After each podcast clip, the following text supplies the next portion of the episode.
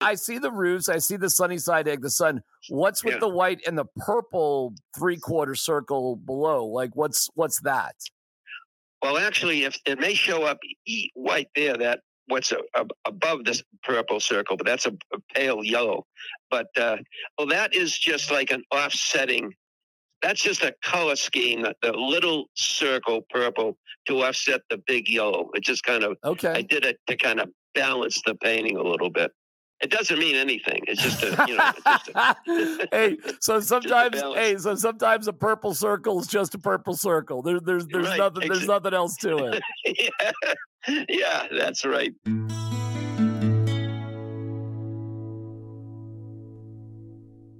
All right, Johnny, it's time for Petah's Painting Podcast. Should I call my dad? I think you should call your dad. All right. Now, again, I forget what number he is, which is really annoying, but I'll, I'll go with this Darren, Darren, what number? Darren, what's the number? I know. Crazy thing is, this is the best technology, me holding the phone to the microphone. I don't know if it's the best, but it's maybe the easiest. Your call has been forwarded to Oh, voicemail. all right. The person you Damn. All right, let me let me call a different number. Attempt number two. One eternity later. Dad, Darren, how are you? are you ready for Petah's Painting Podcast? I'm ready, Freddy. Yes, I am. Well, first, How let's let's stop before we get to the paintings and uh, like and dis- and subscribe and understand that all the paintings are 18 by 24 inches. They fit anywhere. They're available for purchase, two to five hundred dollars. Uh, it sort of depends. You actually work it out with mom and dad personally. So not only do you get a beautiful painting, but you build a lifelong relationship with my parents. So just uh, inquire in the comments, and you got to say all that stuff up front, Dad, or you lose people. We've learned that in the podcast world. So. Okay, all right. Okay. My 87 year old father paints these all. They're all originals. And don't feel bad for him. He's got like hundreds of them. So it's uh, a matter of cleaning out the closet.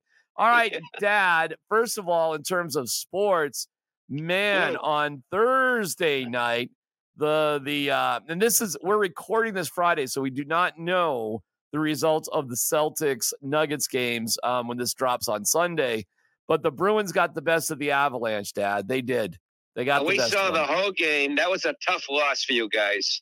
I mean, the first goal came in 14 seconds, uh, 44 seconds. right. Uh, that Boston Garden is a hellhole for visiting teams. I'll tell you. Well, did you know that this year, Dad, it is the hardest place for away teams to win in in both the NHL and the NBA? How about that? I didn't know that.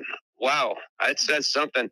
Uh, I played a few games in there, a, a bunch of games in the Garden, and uh, it's uh, it's a tough place to play. It's uh, the seats are very close, even though they go up. They're very close. Well, now we got to hold on. Dad. Hold on. We got to back up because you're shocking people with this information that What? just well, uh, the people might not know you played Division One baseball and hockey at Northeastern, Oh, and that's true. Yeah. you competed in. uh well, you competed in the Beanpot for a couple years, which is Harvard, Northeastern, BU, and Boston College.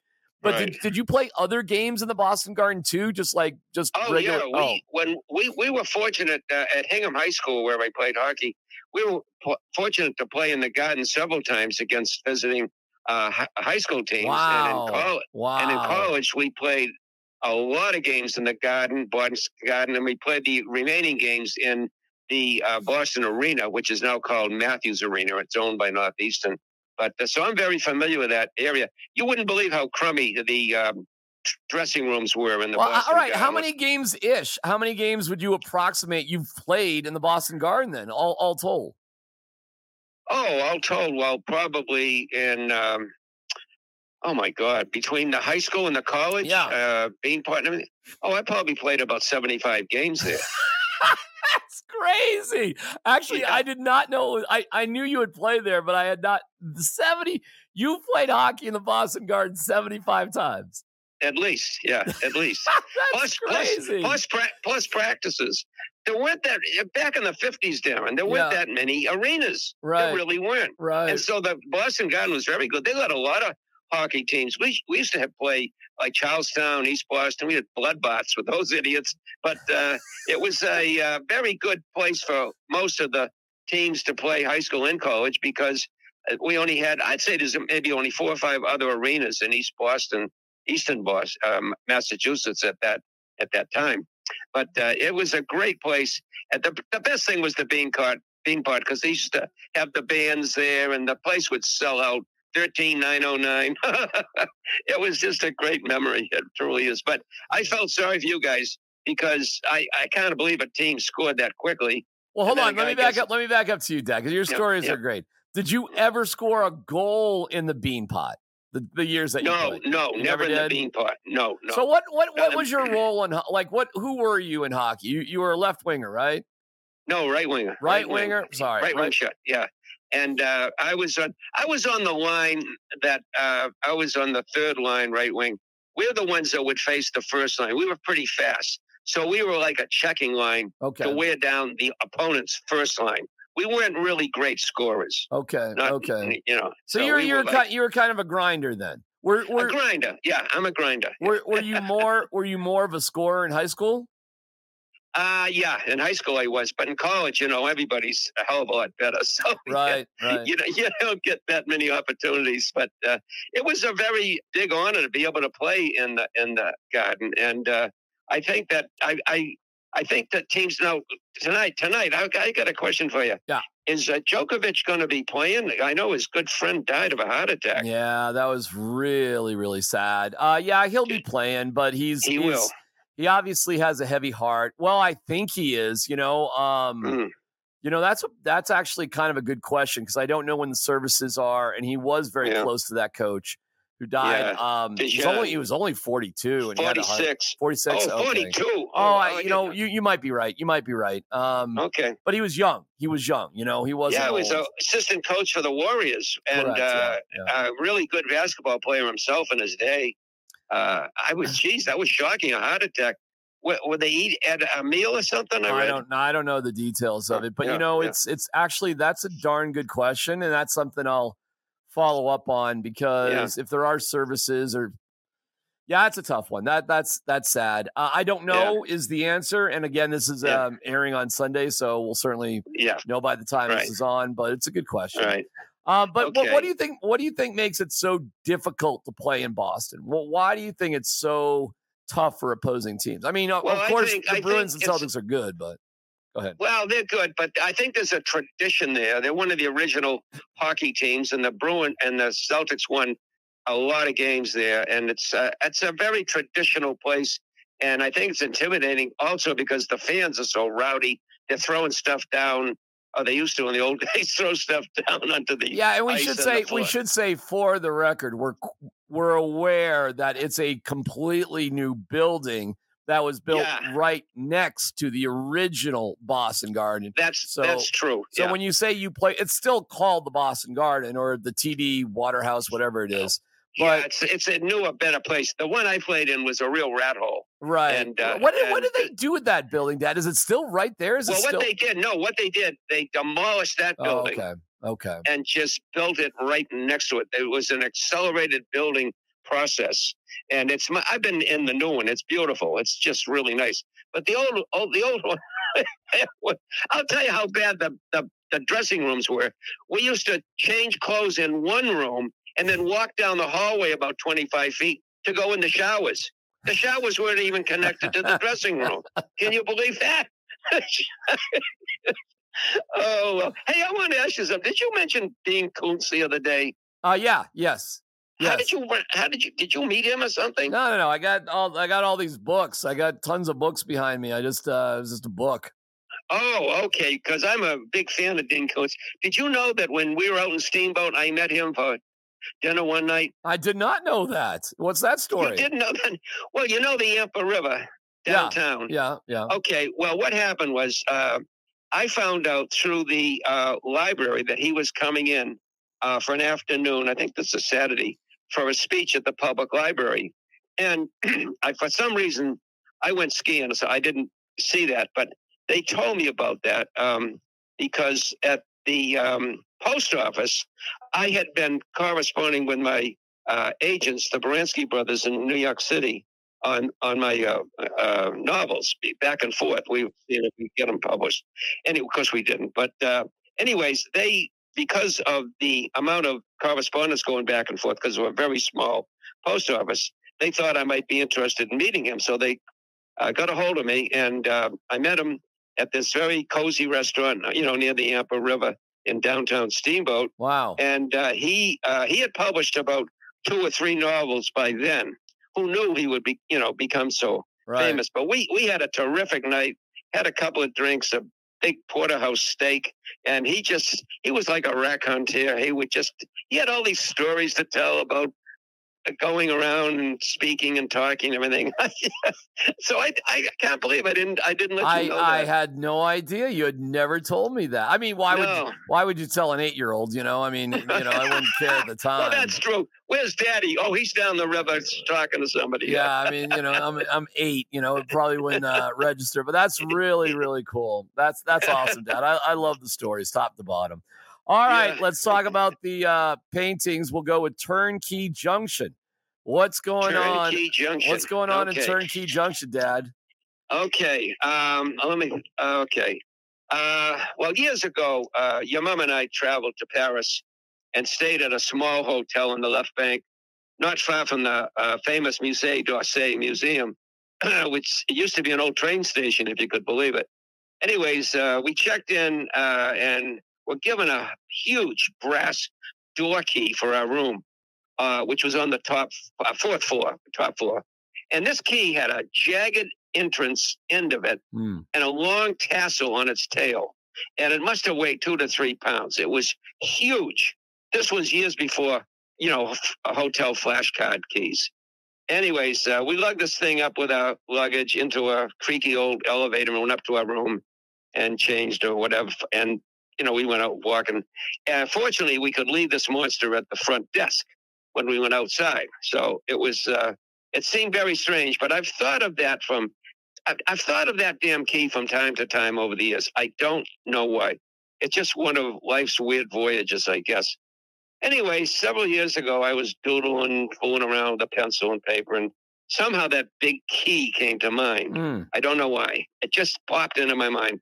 So I started painting big, jagged keys, and it finally resulted in this abstract.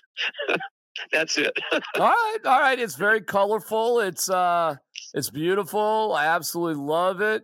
Um, Good. again, you have no white in this painting whatsoever. Zero. It's all Zero color. white on this one. Yep. Yeah. Well, actually, Yeah. no. I guess you got a little outline stuff. I mean, very little though. Very, Mhm. very, very little. And yeah, you you. But you do love colors and abstracts, don't you? I mean, you Oh just yeah, I love um, it. Yeah, yeah. yeah. I sure, sure do. All right, and No the, question. the next painting is uh, "Hot Sun Over Roof." A lot of white in this one, actually. And yeah, I, I could see the roof here, but this is a little abstract too. Uh, so Yeah. why don't you uh, describe this? What we got going on here? Okay, well, okay. Um, well, this thing is a gentle, fairly smooth abstract that I painted about three years ago. Um, I was thinking of a bright sun Hmm. rising over a uh, like a sharp, edgy city rooftops Okay. probably, let's say, a mid-sized American city. I wanted the roofs to stand out rather than the buildings. okay. and I wanted the sun to be surrounded by some sort of vapor cloud to almost be like smothering the roof lines. But I think Oh. many people will will see a, a sunny side egg hanging up there. It looks a little like an egg. It does look a little bit like an egg. Yeah, yeah, yeah, yeah, yeah. It, it's all up to the viewer.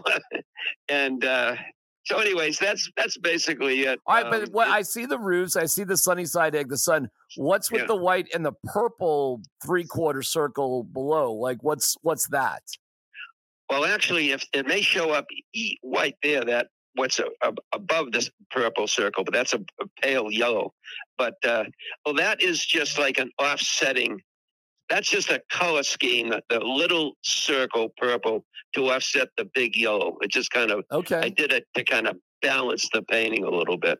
It doesn't mean anything. It's just a you know. Just a, hey, so sometimes, hey, so sometimes a purple circle is just a purple circle. There, there's, there's Right, nothing, there's nothing else to it.